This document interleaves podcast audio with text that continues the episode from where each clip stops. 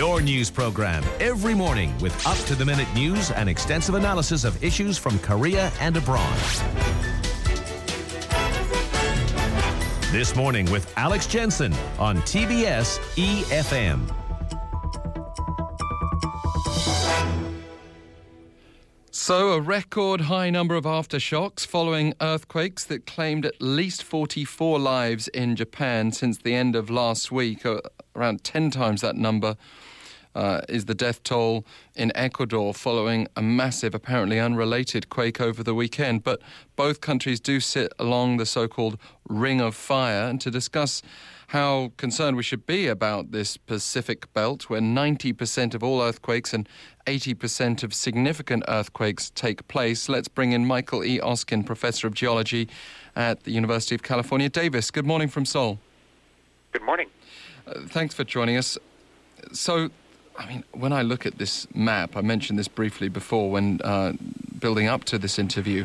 Uh, the Korean Peninsula is dangerously close. Can you just tell us what this Ring of Fire is? Uh, does it just describe um, a coincidence of, of uh, seismic activity, or is there something geologically responsible for it?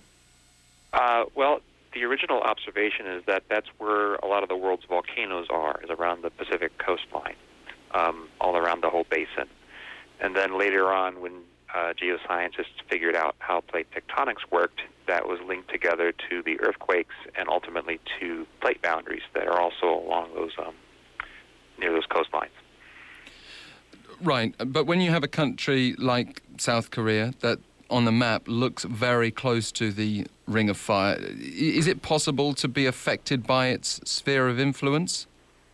Um, that portion of Asia does have um, faulting that is behind the plate boundary. So Japan is right next to um, the boundary between the Pacific and the Philippine plates that both then um, collide and subduct beneath Japan. Um, and Korea is behind that. But there is um, distributed faulting and earthquakes that occur through the interior of East Asia, uh, even in Korea and up into Russia. I don't think that things are well known in Korea, and it's not very active. But I don't think earthquakes are unheard of there. No, not unheard of in a, in a lower range, but mm-hmm. you know. I suspect that we're not really geared up to deal with uh, an earthquake above seven magnitude, and that's what's worrying. And, and also, there's been this recent research talking about Paektusan in North Korea uh, perhaps mm-hmm. being much more active than many would like to hear. Yeah, unfortunately, I'm not very familiar with the details in Korea. I do colleagues that have worked over there in a consulting capacity, and that I do know there's active faulting, um, along, particularly along the east coast of Korea, I believe, but I don't know the details. No, no, and we appreciate that. It's just uh, concerning when we now focus more broadly on the Ring of Fire that. Uh, that it's just not too far away from where we happen to be. I mean, the earthquake in Ecuador that measured 7.8 on the Richter scale. It's one of the country's biggest ever. Uh, but uh, was there anything unusual about it, uh, as devastating as it was? Um, un- no, it's not unusual at all for that part of the world. And in fact, there have been bigger earthquakes in that portion of um, the plate boundary offshore Ecuador in the past. So it is devastating, um, but that size is not unusual at all for that kind of system.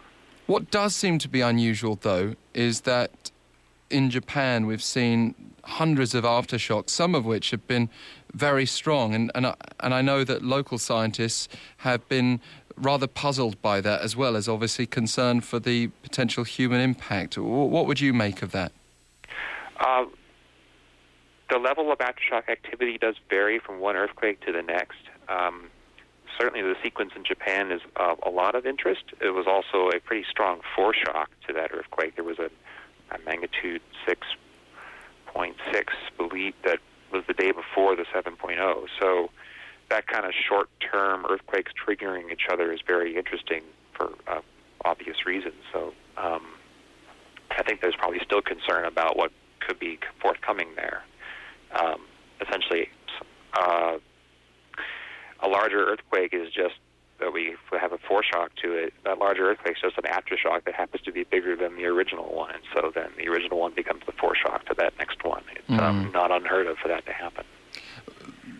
But once you've had a, an intense period of activity, do things tend to go quiet for a little bit, or, or is Japan still at risk of, uh, of an even greater quake or a similar level in, in, the coming days? Well, the aftershock activity will decline um, over time. That's um, what is observed. Uh, and as that declines, also the risk of one of those aftershocks being bigger declines as well. Um, but certainly, while the activity is high, the concern will be high. Ecuador, though, happened within uh, just hours of of those uh, major quakes in Japan, the two biggest ones, and it's obviously part of this ring of fire, despite being on the other side of the Pacific Ocean. Could we have expected that? Is it a complete coincidence? It's a complete coincidence. Um, the Earth is very big. Uh, the changes in forces in the Earth from one of those earthquakes affecting the other um, are not significant. So the earthquake rupture in Japan a rupture a fault a few tens of maybe up to a hundred kilometers long at most, and the change in force in the Earth from what the energy that earthquake released is only really felt over a few lengths like that. So about up to 100 kilometers or 200 kilometers away. So Ecuador being thousands of kilometers on the other side of the ocean basin uh, did not feel that earthquake at all. It's a coincidence. Okay, but you can understand why lay people looking on might think, gosh, the world's suddenly uh, shaking and uh, we're being affected by more earthquakes these days than before. It, it, always happens to be when there's a cluster of natural disasters that we wonder what's going on with our, with our planet. But uh, again, in the broader scheme of things, just as you said with Ecuador, there's nothing particularly unusual about what we've seen, except for maybe the, the pattern of the aftershocks in Japan. Uh, Yes, that's correct. There's nothing unusual um, in the close timing of these. The earthquakes of magnitude seven happen. just you know ten or more per year. It's a matter of whether they uh, impact a place that has a high population density and mm. uh, it's going to cause a lot of damage or not. Um, so this is a case where we had two, you know, modest to large size earthquakes that both hit populated regions um, right next to, e- to each other in time, although very far from each other in distance. Are, are, there periods, though, where the Ring of Fire becomes particularly active? And, and is there any way of forecasting that? Uh, no, not. There is no observation that of periods where the whole system becomes more active than others.